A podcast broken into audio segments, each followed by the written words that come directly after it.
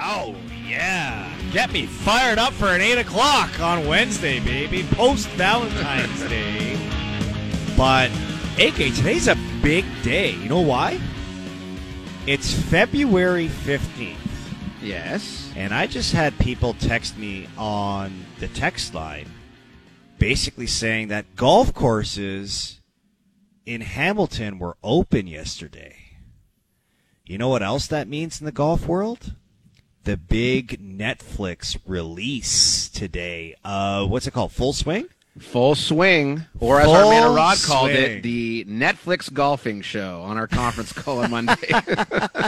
uh, yeah, full swing, something we've been been anticipating for a Oh, long buddy. time, which is the behind the scenes F1 uh, Drive to Survive. There's an equivalent, um, uh, I guess, F1 show. That's what it's called, Right. and it takes you behind the scenes, all the big players in F1, and now you'll see the same thing uh, on the PGA Tour. I have been privy to the first episode prior to uh, it being released last night uh, at midnight. If you're a golf fan, you're going to love it. But I think also if you're a fan Not of sports, you're going to love it. I mean, yeah. Yeah. I think it's it's just a really cool behind the scenes look into what life is like for the PGA Tour guys. A lot of Justin Thomas and Jordan Spieth, which I mean, who are their two of the more intriguing characters on tour. Very close friends. Best man was Jordan Spieth at Justin Thomas Justin Thomas's wedding. So it, was- it was really cool to see how things how things work uh, on tour. I, I loved every minute of it. Both you and I love golf, and I can Oh, yeah. guarantee if you love golf, you're going to love this series. So, how many episodes is it? I, I don't know, but uh, there's one every every comes out every Wednesday, I believe, for Perfect. the next six eight weeks. Perfect. Can't wait for that. So I was sharing with you the breaking news in my household that um, just just came about yesterday. I finally got my assault bike. And if people don't know what an assault bike is, I highly suggest you go Google it. It's basically a bike, the fan bike that the arms move on it so you can get a full body workout in it. And I need to start working out. That's part of why I got it. But I am so pumped today after the show to jump on my assault bike and literally do my workout while I'm watching the first episode of Full Swing. I It's perfect. pumped. It's perfect to to sit down and I guess yeah, you've got you've got the TVs going on. Oh, yeah, Appar- apparently buddy. eight eight episodes of Full Swing according to Greg on the text line, which is Okay. awesome. Perfect. Yeah, episode one released last night. But yeah, I'm looking forward to seeing, you know, the new and improved Carlo Colaiacovo come summertime. Couple of months on the assault bike, you know, three, four times a week, and you'll be looking like your playing days, buddy. You'll be you'll be pounding golf balls deep, deep, maybe driving some greens this year at Rattlesnake. You could definitely do it on most of the par fives there. Such a short, easy golf course. So so uh yeah, I mean it's gonna be a hell of a time. guy plays I, I at Caledon Woods and is uh, we do play, yes. Caledon Woods, right. great golf course, fantastic track. Was talking to uh, our guest at uh, at eight forty, Frankie Corrado, about that yesterday. And I mean, the weather today. See, it- it's golf. Well, it is, except the wind makes it you know, unplayable. Like you won't have a great time playing golf today. like sixty kilometer, seventy kilometer gusts in certain parts of southern Ontario, and you would not. That's not No, the type, the type of weather you golf. like. Yeah, that's not your style for sure. I mean, very people like you know it's like British Open style stuff going Mm. on today. But it is 13 degrees and it's February 15th. No one's complaining about that. Not a person on No. earth. So you got to enjoy it. Get outside today. There is a little rain in the forecast, but uh, I think it'll be just a, a great day to get outdoors and enjoy because tomorrow you will be indoors watching Tiger Woods back in action at the Genesis Open at Riviera, something we haven't seen. I mean, a long time. He's been away from tour for more than 200 days. Uh, we know the plantar fasciitis he was dealing with Yeah. seems to have subsided. He was talking yesterday about how his leg has is much improved. Now it's his ankle that is giving him problems. And in typical Tiger Woods fashion, he comes out and says, "I think I can win." And that's what he always says every single time. I think I can win. I wouldn't be here if I didn't believe that. And you know, believing it is different than actually seeing it. You know, Like, uh, but I'm hopeful. It's gonna be fun to watch. I honestly think, like, as great as Tiger's last Masters championship was to watch, I think if he can come back and win any golf tournament, any golf tournament right now, it would be one of the greatest comeback stories in sports history. Do you not agree? Sure. I mean, the Masters is a little bit different back in 2019. Yeah, I mean, winning like I don't know the John Deere. No, that wouldn't be one of the greatest it- stories uh, of all time, but it'd be good. It, it, I, I- but think about it. Like, think about what the, the, this guy basically came out and said he almost lost his leg. And now, all the rehab that he's had to do over the last two years Oh, yeah. just to get his body back. And, you know, he even says, this, like, I would love to be back a full timer. I just don't know if my body can hold up. Like, so this is clearly a guy that is going through some physical struggles just to compete. And, you talk about playing golf. Like people can say all they want about playing golf. Go walk a golf course four days in a row, having to play the best golf of your life to win a tournament, and tell me how easy that is. It's not easy. Is why I, I think that him doing it against, especially the field that he's doing it against too, where the guys on the PGA Tour that have literally taken over the crown as the top dogs. Look at the type of golf these guys are playing right now. Jon Rahm. I mean, this guy has finished in the top five in every tournament this year so far. Has three He's tournament ridiculous. wins already. McIlroy, Scheffler, Scheffler. Thomas, Spieth. The list goes on and on. It's the it's an unbelievable field at Riv. Always is. It's Tigers tournament Right. at the Genesis. I thought Daniel Rapaport, uh, number one, was a fantastic guest last night on Overdrive and made some really interesting points about Tiger Woods and his place in the golf world. Like Tiger still wins the PIP award, right? Where they give him what, what twenty million dollars or whatever it is for the player impact program, where the his social media impact and all that stuff is greater than everybody else because it's Tiger Woods and everybody loves watching Tiger. But is that a good thing for the golf world in the short term and the long term? Let's hear what Daniel Rapaport said on that subject yesterday. you guys were just talking about how you know if you had the option to watch just Tiger or the entire rest of the field, you guys said just Tiger, mm-hmm. and like that's got to change at some point, right? Like we've got to move past Tiger at some point because he just won't be here forever. So hopefully this series does a good job in building up some of these other guys because you're right. I mean, as, as soon as Tiger committed to this event, he sucked the oxygen out of everyone else. It happens every time still. It's a great point.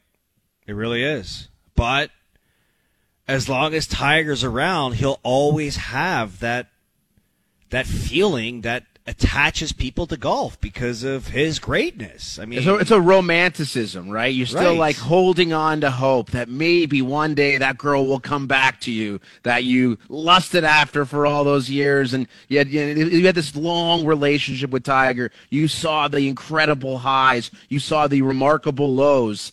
And yeah, what is he? 46, 47 years old, like a tr- like five, six back surgeries, uh, ridiculously serious car accident uh, where his leg was basically blown up. I mean, it's uh, it's a remarkable story, and it makes sense. I mean, you know, tomorrow at three o'clock, I'm sitting down, and yeah, Rory McIlroy and Justin Thomas play in the same group as Tiger Woods. I don't care about either of those guys. I want to see what Tiger does, and maybe the small, remote, minute chance that he can regain his form and do something special. That's what's going to draw people in for years to come, and it's not going to change anytime soon. As long as he keeps himself relevant in the tournament, there'll be people that'll that'll be glued to the TV.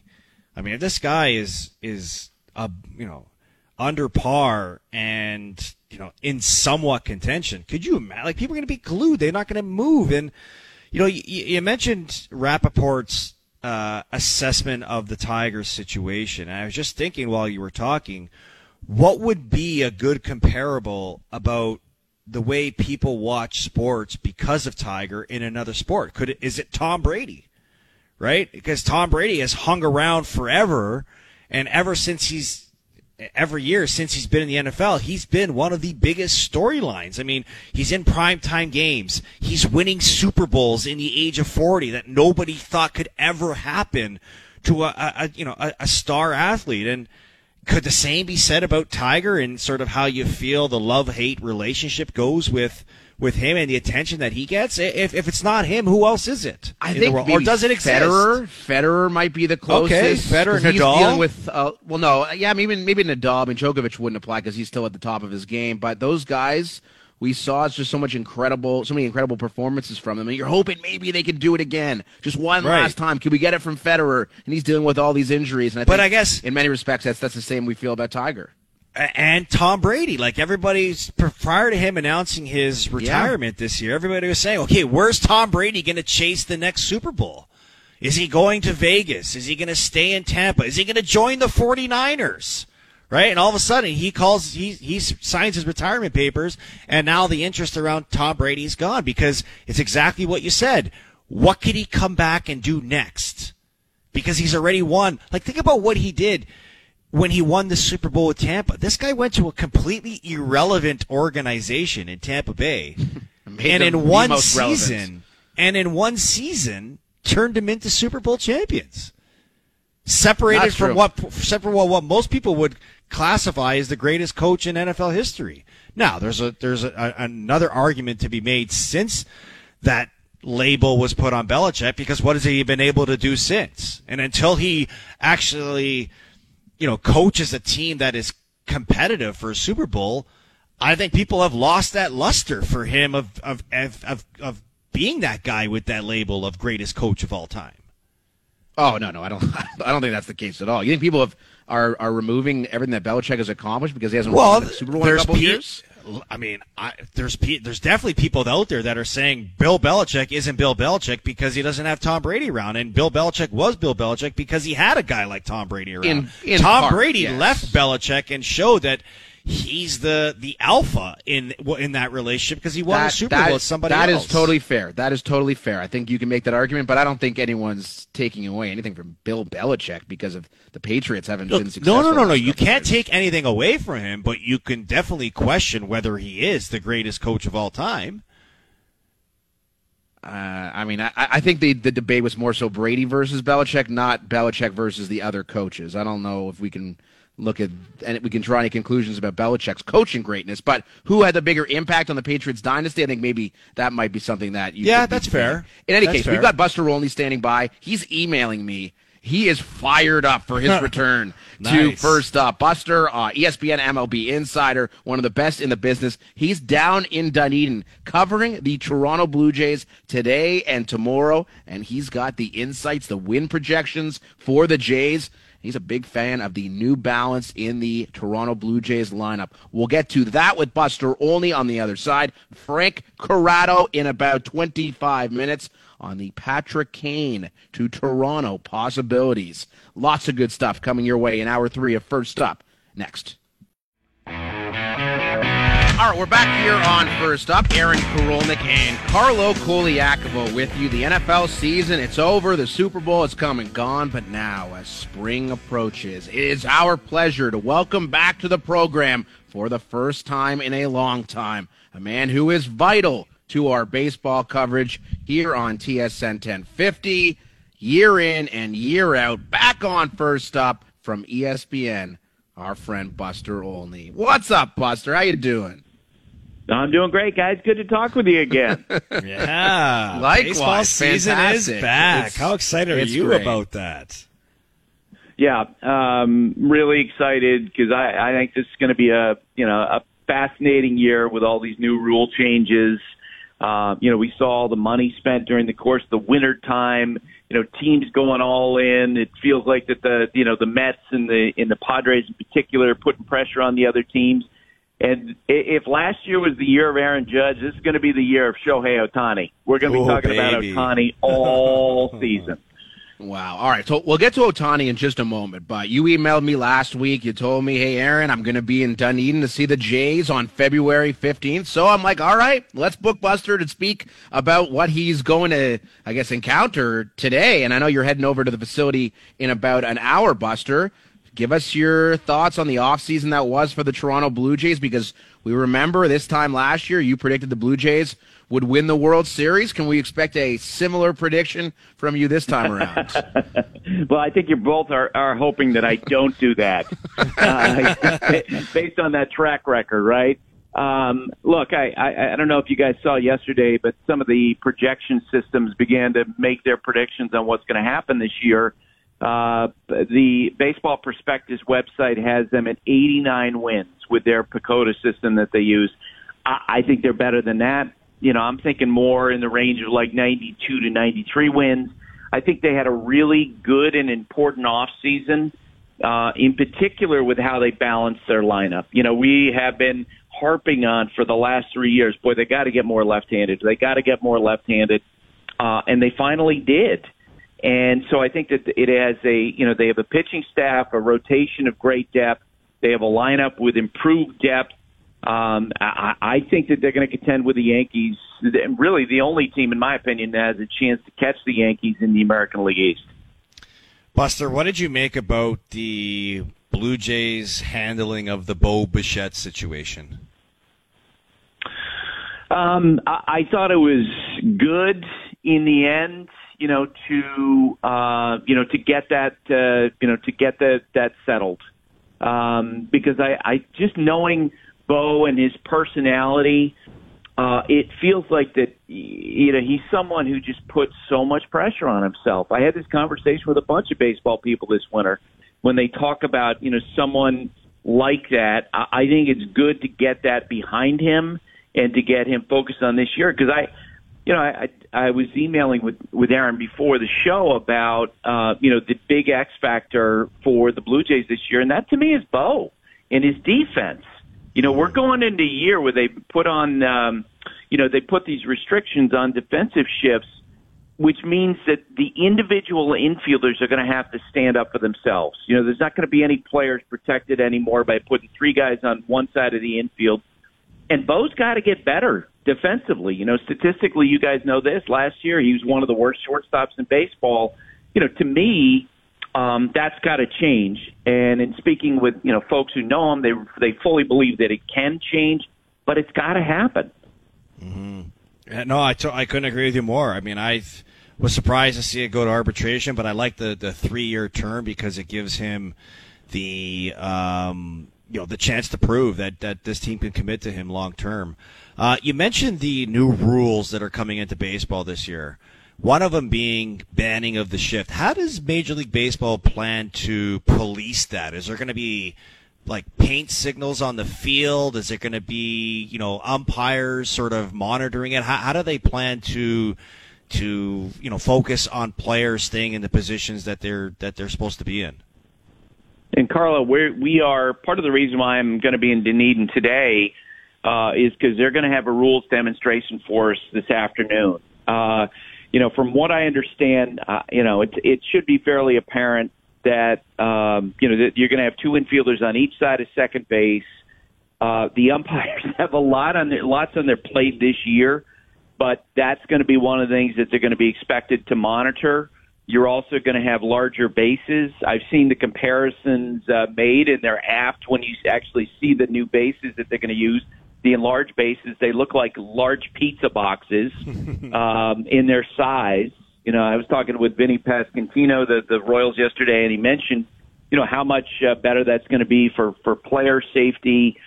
Um, yeah, but the umpires are going to be monitoring that. They're going to be monitoring this new pitch clock, you know, 20 seconds when there are runners on base, 15 seconds when there are no runners on base.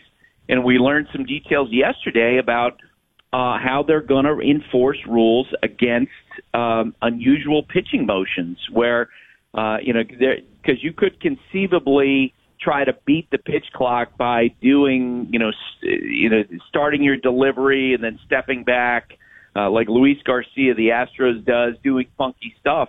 They're going to crack down on that.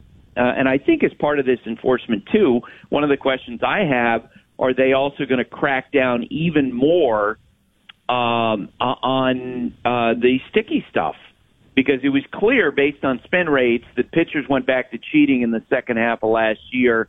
Uh, I suspect that uh, you know that they're going to tell the umpires, look, you, you gotta you gotta monitor that uh, more closely.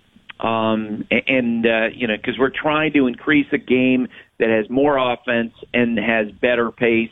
I do think to, to circle back to the defensive shifts, it's going to significantly help left-handed hitters because you're not going to see that defense anymore where you're going to have an infielder standing in the in the in short right field uh, taking away those ground ball hits that we used to see through the right side of the infield. Our guest is ESPN MLB insider Buster Olney. You mentioned all these rules changes, Buster, that are coming up in Major League Baseball this year. Probably a lot of fans will be watching and be like, "Whoa, what's going on here? I never knew this was happening." And that's a similar refrain that a lot of players around Major League Baseball and some executives as well, are taking. Like they are worried. There are some worried that there's too much too fast. How much of a story do you think this will be in the early part of spring training, heading into the early parts of the regular season as well? It's going to be the dominant story of baseball in spring training at the beginning of the year. And let's let's uh, you know do the breaking news now.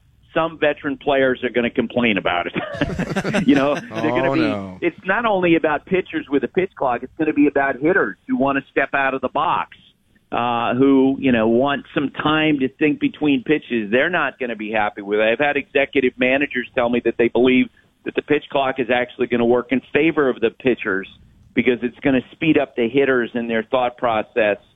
And yeah, we're going to have moments when, you know, mistakes are made, when we're going to ask the question, well, why was it enforced in this spot and why was it not enforced in that spot? And by the way, one of the, you know, the piece of information we got yesterday uh, was that anybody who argues about a pitch clock violation, any manager, automatic ejection. So Wow. you're going to be you're, you're, you're going to have guys thrown out of games. You're going to have uh, you know post game quotes, veteran players ranting. But I think that in the end that they'll adjust in part because so many of the the guys who play in the big leagues now have been playing under these rules in recent years in the minor leagues. You know, there are a number of players that, like I, I mentioned in my conversation with Vinny uh, yesterday, he's all in favor of this.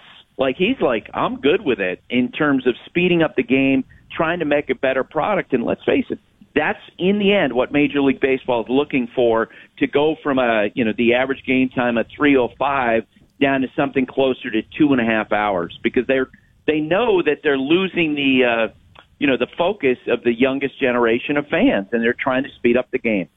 Well, maybe Shohei Ohtani can bring a new generation of fans to the fold. And you mentioned it off the top when you joined us, Buster. I mean, he's going to be the dominant storyline in Major League Baseball. Will the Angels trade him? Will they sign him to some gargantuan contract? What are you hearing about Ohtani? And how do you ultimately think this story plays out over the course of the year? Yeah, so the Angels, Ohtani, have not announced where they stand on their contract negotiations, but the full expectation within the industry is is that he's going to be a free agent after this year. And so you're right. The question now, if in fact that's the case and he's going to head on the market, uh, the question during the season is will the Angels trade him if they're having a disappointing year? Uh, last year, Arte Moreno, the Angels owner, chased his front office away from the idea of trading Ohtani. People at the teams thought that if you're going to deal Ohtani and get full value, it needed to be last year. Um, and, and so if the Angels, you know, wind up uh, trading him, he could be a difference maker for a team like the Mets, for example, uh, in a midseason deal, The uh, Mets, or maybe the Blue aren't- Jays. uh, haven't the Mets spent like five hundred trillion dollars in the offseason already? which they means are. that they don't care, and they, They got a mulligan. They got a mulligan that. with Correa. So yeah. Right, exactly. And you know, last year I remember talking to you guys about Ohtani when he became a free agent. You know, what would be the the operative numbers? And, and I mentioned the number five. You know, fifty million dollars a year, five hundred million dollars plus in a total contract. Guys, just based on conversations I've had with uh, folks in front offices uh, this winter, they're now speculating the operative numbers could be six. what? 50 million plus a year and 600 million because of the fact that you're talking about someone you talk about the ultimate insurance in it built within a contract let's say that you know you give him a massive contract and he gets hurt as a pitcher well guess what you still still have a top 10 slugger Yeah. right I I mean, you're getting so much production out of this individual player, and we haven't even talked about market value and, and commercialization of a player. Uh, he, he's someone who I, I personally think that uh, the odds of him winding up with the Dodgers, who clear payroll this winter in order to take a run at Ohtani next winter, or the Mets, Dodgers or the Mets, I'd be shocked. Jeez. I mean, we saw the Phoenix Suns trade for Kevin Durant last week, and pretty much in baseball, there's only one guy who can make an impact. I mean, maybe not as much as Durant, but I mean, the way that he's an ace and he hits dingers and is a great hitter. I mean, it would be so much fun to Oh, see. just the global uh, this impact that guy. he has, too, and, right? well, of course, yeah. As, as Buster said, the commercial impact of uh, of Shohei Ohtani. Well, Buster, needless to say, you have a very positive impact every time you join the show. We'll be doing it regularly from here on out. Great to catch up with you. Say hi to Ross Atkins for us, and we'll do this again next week. That sounds great, guys. Good to talk to you again. You too, Likewise. Buster. Have a good ESPN, one. Enjoy the Florida Buster sun. Yes, oh yeah, he knows. The, the baseball reporters they know what they're doing, Coco. It's like, oh, who knew spring training's down in Florida or Arizona? That's how it's Dude, done right there. I tell you right now, man, like just being here yesterday compared to six days in Florida last week where I was at, the Florida sun is just like oxygen. It just, it's just like it, it's just so much like fresher, clearer. Like uh, it makes Your you so much more better. alive. Like it's crazy. It's unbelievable. It's oxygen. Yeah, it is oxygen. It's delicious oxygen. Hot oxygen. Yeah, it's good stuff. It's good Yeah. stuff. We've got Frankie Corrado standing by. We'll welcome him in in the next 10 minutes or so. We'll get back to the Leafs. They take on the Blackhawks tonight. They are massive, massive favorites, and rightfully so. Chicago is terrible, and they're coming off a 4 nothing loss to Montreal last night, so they're playing the second half of a back to back. We'll see what the Leafs look like. We'll see what Auston Matthews looks like, assuming he indeed makes his return to the lineup. Corrado coming up. You're listening to First Up, TSN 1050. This is D Colaiacovo, he scores! to D Toronto scores! with Colaiacovo and Corrado Frankie Corrado! with Aaron Korolnik. I'm a journalist now. Just imagine the sweat pouring off of Al's brother's body. Stop gambling, you degenerate. Yas Queen! New additions to the D to D Sting here on First Up. Welcome back to the program. I am Aaron Korolnik, Carlo Colaiacovo, and we welcome in our good buddy, TSN hockey analyst, fresh off a night, Valentine's Day Eve, covering the Ottawa Senators and the New York Islanders. It's Frank Corrado back on the show. What's going on? Oh, not much. How we doing, Carlo? I gotta say, you were gone, and I filled in for two mornings for you, and I got to give you a lot of credit, buddy. AK, we pump your tires a lot around here, but Carlo, you do that every day. You do panels at night. I don't know how you do it, buddy. I'm a rock star, buddy. I'm a rock You star. are a rock no, star. no coffee too. Yeah. No coffee is the most impressive aspect. I, just wish I could it. drink coffee, dude. I told you, I, I wish I could be a guy. I just can't. I have bad acid reflux. It becomes a crutch, though. The, Oh, the for coffee sure. thing really becomes a crutch because now it's like, for me, after every meal, got to be a coffee, and it's Really? like late night if we're doing a game. Oh, there's a 10:30 p.m. coffee happening. It's not a good Well, situation. See, I to me like the coffee thing's like okay, it's it's it's, it's coffee. As an Italian, the thing that hurts me the most is when I can't enjoy a nice espresso. Right? Like I I was Yeah. with my buddies Yeah. Last week for six days in, in Florida, and it's like you know you get up, you have your breakfast, you go to your golf, you come back, you eat lunch, you lounge by the pool, you play cards, and then you know you're setting up dinner and stuff like that. But after dinner, everyone's like, "Es- "Espresso, anybody?" And I'm like, "I'm the loser," saying, "No, I can't. Sorry, I can't. I can't do Yeah. it." And it's like, all I want to do is just, cards? oh yeah, buddy. What, so what is Italian cards? Oh no, we didn't Briscoe. play. No, no, no, we Or didn't Scopa. play with the Italian cards. No, we didn't. Oh, okay. Yeah. Okay. That used to What be that the mean? uh, the high school. We we would play we would play Italian cards at high school. We'd play for a Yeah. loony or whatever. We'd play Scopa, uh, it's similar to Briscola. euchre. Yeah. Yeah. If you're familiar with euchre, I like love the main euchre. game in Italian cards is somewhat similar. Yeah. Okay. So two days. You couldn't do two days. That's it, man. You you're just you're not. No, I did for it. I, I did it, but it just it, I got a lot of respect for the fact that you do it every day and you do panels at night and you got kids. Like it's a it's a whole thing. You're Thanks, a rock buddy. star. It, bud. me- it, me- it means a lot coming from you, and I hope other people that listen to what you just said appreciate the work that I do too. I hope my wife's listening as well yeah. too, so that you know uh, what we'll do, Coco. We'll understand. we'll have Twenty Fingers cut that clip and we'll send it to Gina and she'll Please be like, You do. know what? Please yes, do. Carlo Yeah. is an amazing man, amazing husband and father, and broadcaster. So we talked a lot about coffee and you know remaining alert and awake. And my guess is over the next two and a half weeks, Frank Kyle Dubas will be consuming coffee in enormous quantities because he's got some work to do, especially following the bombshell report from our man Carlo Colaiacovo yesterday that Patrick Kane's got two teams, at least he was interested in. The New York Rangers, who went out and traded for Vladimir Tarasenko. The other team, the Toronto Maple Leafs. What do you make of that, both for Kane and for the Leafs? I can I can understand. First of all, Carlos dipping his toe into the insider game. I love it. Yeah, uh, but I can not understand. happy. I can understand Kane having Toronto on a list of teams he might want to go to because if you looked at it from an outsider's point of view, okay, he's played his whole career in Chicago.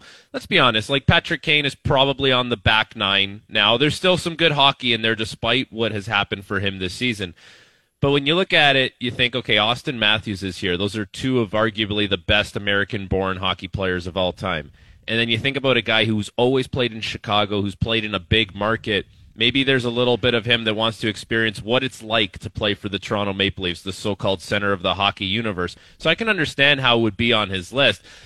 And I wonder now if that might play into the hand of Kyle Dubas a little bit more. Because if you think about what it would take to acquire Patrick Kane early on in the season, in the off season, the price has probably gone down quite a bit, right? Like it, mm. it, it almost it feels like it's gotten to the point now where you don't need to give up your your your big trade chip prospect in Matthew Knies because listen, if Kane has the no movement clause and he's saying I only want to go to Toronto, that's going to limit Chicago in what they can do. Similar to Claude Giroux last year, how he said I only want to go to Florida. There was a better deal on the table for him to go to Colorado. He wanted to go to Florida. The team respected that and they made the deal happen. So if that same situation plays out here in Toronto, you know, maybe you can bring him in and still have some currency left to make other moves that can help your team. Although, Carlo, I, I do understand, you know, what you were saying yesterday about like he's been hurt, he hasn't been productive, like and and he is an alpha in the room.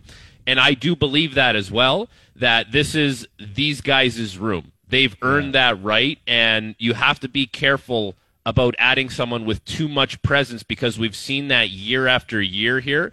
And I think now it's time to let these guys take the ball and run with it. You're absolutely right, eh, Frankie, and that's why I, I mentioned that yesterday. You know, there's there's a fine line you, you need to tread here with bringing in a guy like Kane, and I'm not saying don't do it. I'm just saying that you know the the excitement around doing it has to excite everybody, but you also have to understand the impact that it might have in a locker room like this that has been established that you know has their go-to guys that has their alphas. Has patrick kane ever been in a situation where he's not that guy? And will you pass up an opportunity if this guy you know really is telling the whole world that he wants to come play for you? So you know we'll see how this whole thing plays out but ultimately you know, we talked about what the, the, the, proper approach for the Maple Leafs should be. I, I think a week ago, I think the Maple Leafs were pretty comfortable in, in allowing their own players to sort of, you know, dictate what direction they're going to go. You wake up this morning, well, the Maple Leafs' position in the division has changed. They're now at the three seed in this division, and then does that put more pressure to to make a move of significance? Because Tampa ain't going anywhere, you know, and you got to think that Tampa's probably going to make a move too. So what do you do? The blueprint's there. It's the it's the Colorado Avalanche model at the deadline last year. It was a, an impact uh, left winger. It was a bottom six forward, and it was an impact middle middle uh, you know uh, the middle pair Josh Josh Manson, yeah, right, right. So what do what well, do you it's think? funny, like it's funny thinking about this team, right? Because they are a very good team, and if you look at the overall standings in the NHL, they're among one of the best. And even I, I hate to go down this road too, but you know we get those sport logic reports, and if you pay attention to those, every metric, it's like they're in the top third of the league. So they're a very good team. So it, it seems puzzling as to how you can say, okay, we need to add a top six forward, we need a top four defenseman, but it's true. Like that's what this team actually needs. If you watch the product on the ice, if someone goes down in that top six, it gets very thin all of a sudden, and mm. we've seen that with Auston Matthews. But if any one of those other guys goes down it gets thin. So you need someone in that top six that is going to push someone lower in the lineup, or you're going to bring in someone who you know is going to be a third line player. That's their identity. They do it exceptionally well, and you know they can pinch hit in the top six when the time comes, but maybe that's not their their home slot, let's say. As far as the back end goes, that's the one that's maybe the most intriguing, right? Because I, I know this Leafs team places so much emphasis on clean puck movement and possession and all that stuff. And that's what a lot of other teams are looking for. Every team wants that puck moving defenseman. And it seems like the Leafs have too much of that puck moving defenseman. They need the guy that's a little more grizzled, a little more heavy. Like that seems to be the buzzword everyone uses right now with the Leafs and, and, and what they want on the back end. Someone a little more heavy.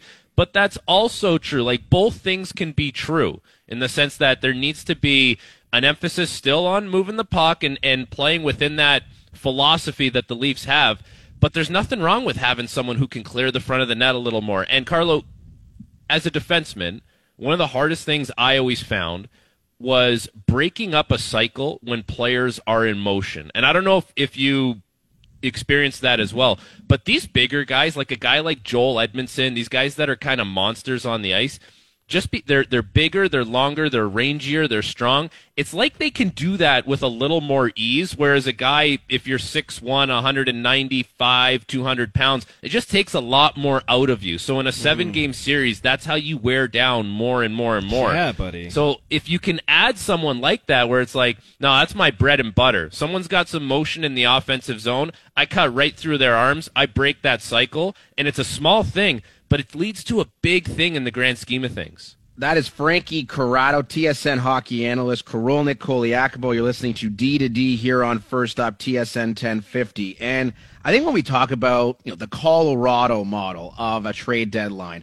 don't you think that Boston, Carolina, New Jersey, Tampa, Dallas, Winnipeg, Vegas, the LA Kings would all love to do the exact same thing? So this is why sure. the Patrick Kane thing is of particular intrigue to me because – I assuming what Carlo says is is still the case today, as it was just over a week ago, Patrick Kane wants to come to the Leafs, and if he's the guy that like you have kind of sole exclusivity with, then that makes it a lot more of a of an intriguing possibility for the Leafs because you're not competing with Carolina and New Jersey and others for Timo Meier or all these teams with for Gavrikov or whoever it might be.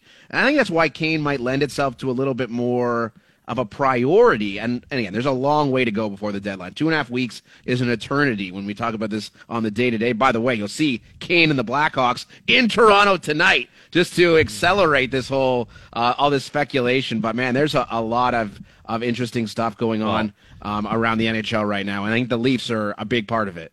Well, you know the way it goes, right? They talk about it on Overdrive all the time. If there's a team that's rolling into town and they have a certain message they need to get across, well, pay attention to whatever's being said uh, at morning skate. Like I think they play they played in Montreal last night, so I'm not sure they'll have a morning skate. But if there is media availability today, you'll be sure that someone's going to get their message across because they know what kind of an amplifier the Toronto market is.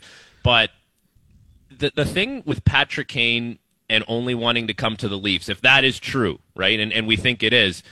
The Chicago Blackhawks, think about what he's done for that organization, what kind of a legacy player he is for them. If that's the case, they're going to be like, they're going to try and make that happen for him and not put up too much of a fight and say, well, we, we think we need to get this back in return. It's like, listen, this guy put in a lot of a lot of work for your organization. Blood, he was, sweat, and tears. Yeah, he, he got you a lot of championships as part of a, a bigger group of players, but he was one of the main catalysts for that for a long time. I almost think that the Chicago Blackhawks owe it to him to say, okay, if this is where you want to go, Toronto, whoever the team is, just make us a fair fair market deal that we can live with, and on we go, and everyone's happy about the situation. Well, we remember last year the rumored Blackhawks Maple Leafs trade with Marc Andre Fleury and Brandon Hagel coming over to Toronto in exchange for Matthew Knies. I think Peter Mrazek was a part of it, first round pick, and we know the Mrazek deal uh, executed with the Blackhawks ultimately in the offseason. Dubas and Kyle Davidson of the Blackhawks have a good working relationship. They've talked a lot and they've made and consummated deals with one another. So this is not some foreign concept between these two general managers. And maybe it's maybe it's not Patrick Kane. Maybe it's Jonathan Toews. Maybe it's Max Domi or Jake McCabe. But my guess is, and this is a prediction right now, a trade will be made between Toronto and Chicago. Maybe it's not Kane, but they've got a lot of guys that should be of interest to the Toronto Maple Leafs, Frank. I would I would just say this too, and I, I know it hasn't been a great season for Patrick Kane, all that stuff. He's playing on a brutal team. If you've watched Chicago play, they're not good. So that sucks the life right out of you right there. But if you just picture putting him into the top six in Toronto, okay? Let's say he plays with Tavares and Marner. You're gonna have a line of Kane, oh, Tavares, and Marner. Like what do you think Marner and Kane are going to be doing out there. Like I, I think That's, that a, just that's a London Knights line, right? If- all, all, all former Lo- London Knights. I guess, yeah. I I always think of Tavares as a Oshawa general, but he Oshawa did general, he did finish up with London. But just if he's healthy, right? Like if he's healthy, if his body feels good, you know the game is in there somewhere. Don't you think those guys can extract it out of him? I think it would just be so exciting for him as a player, as an individual. But I still come back to Carlos' point about it's it's about the presence, right? Like there's there could be a lot of presence there. I, I don't know if I want to step on too many of the toes in the dressing room. I don't know if that's a how the players feel about it, but it, it really has become their room, their team. Um, you know, there's a lot of ownership there within that group. But man, if you get that guy in that situation and he's cool and he's bought in, like I just think there's so much excitement around what that could mean for this team. Yeah, no, I couldn't agree with you more. Did you feel, do you have the same excitement of the potential, uh, you know, changing of places with a guy like Erik Karlsson? Because I do. You Like, do? I- yeah. You, you like, think you're excited about Erik Karlsson going somewhere? Absolutely, man. Like I don't. I'm not there with with it. I, I don't Eric- know why. When Erik Karlsson was playing for the Ottawa Senators and they went on that run, I don't remember the year, but he remember that saucer pass he made to Mike Hoffman. One of the best from- goals of all time. best goals. I, so how me help refresh my memory? What year was that? AK when they Maybe lost. like 2017. 16, It was 17, it was the, 16, it was yeah. the year it was the year Pittsburgh won the cup against Nashville in, in the uh, yes, that was that was 2016, 2017. Okay, season. 2016, Yeah. 17. Erik Karlsson was my favorite player to watch as a defenseman because this guy was so good at making plays with the puck. And just watching him play this year, don't get to watch him much. You see a lot of his highlights because he plays on the West Coast. If he gets a chance to go play with McDavid and Draisaitl, like, come on, man, like that doesn't excite you? It does. It does. I just have vivid memories because I was in Pittsburgh as a Black Ace for that series. I have vivid memories of, and this is not a knock against Erik Karlsson. He's unbelievable. I have memories of Marc Methot skating corner to corner because it was like Karlsson doesn't do it, you know? So it's like Methot would be, he would have a battle in one corner. He'd come back to the front of the net. He'd look at Karlsson. He'd be like, no, no, no, you, You stay. go. I'm to go. You go. I'm to go." to the other, I'm to go to the other corner. So Methot was doing back to back boards and boards. And then Karlsson would get the puck and hop in and do his thing offensively. But I mean, yeah, imagine adding Erik Karlsson to that power play in Edmonton. Oh, it's already so potent with Tyson Barrie or Evan Bouchard, whoever you're putting up there. It would be. I don't even know if it could get any better, but it just seems like at five on five, the way he's producing, it's like he would be like he already is like a fourth forward. I just wonder what the ceiling is if you put him on an ice surface with those guys on a consistent basis. Again, I think the most staggering stat of his entire hockey season is that Erik Karlsson leads the league in five on five even strength scoring. On, It- as a it- defenseman as- as a on one of the worst teams in the league. And he's on pace to have more than 100 points, something not done since 1991 92. Brian Leetch. I mean, what this guy is doing this year is unprecedented. That being said, a trade like this being executed midseason would also be pre- pretty unprecedented as well, considering all the salary retention and first round what it picks. And it's a crazy deal, and I don't know how likely it is. I think, uh, on behalf of all hockey fans, I hope Karlsson gets traded to the Oilers. I hope Patrick Kane gets traded to the Leafs because, man, Canadian hockey once again, it's back. And uh, let, us hope it. Uh, let's hope it happens. In any case, we know Edmonton and Toronto are going to be active. Whether or not they make those deals or alternatives, there's going to be something cooking with both the Leafs and the Oilers, um, regardless. So two and a half weeks, Frank. Two and a half weeks. Thank you for Yeah. doing this. What's on uh, What's on the docket the rest of the day in the Corrado household? Ah, we're gonna do uh, six o'clock Sports Center today. so all we're right, talking we'll about. We watching. might be talking about Trade Center. My guess is that will be coming up, and probably Patrick Kane's name as well. What did you get Lola for Valentine's Day? Uh, I believe she got like a chew toy, but Lola actually bought my wife some flowers. That was very nice of Lola. Wow. to do that. Yeah, That's a very impressive thing for a dog to do.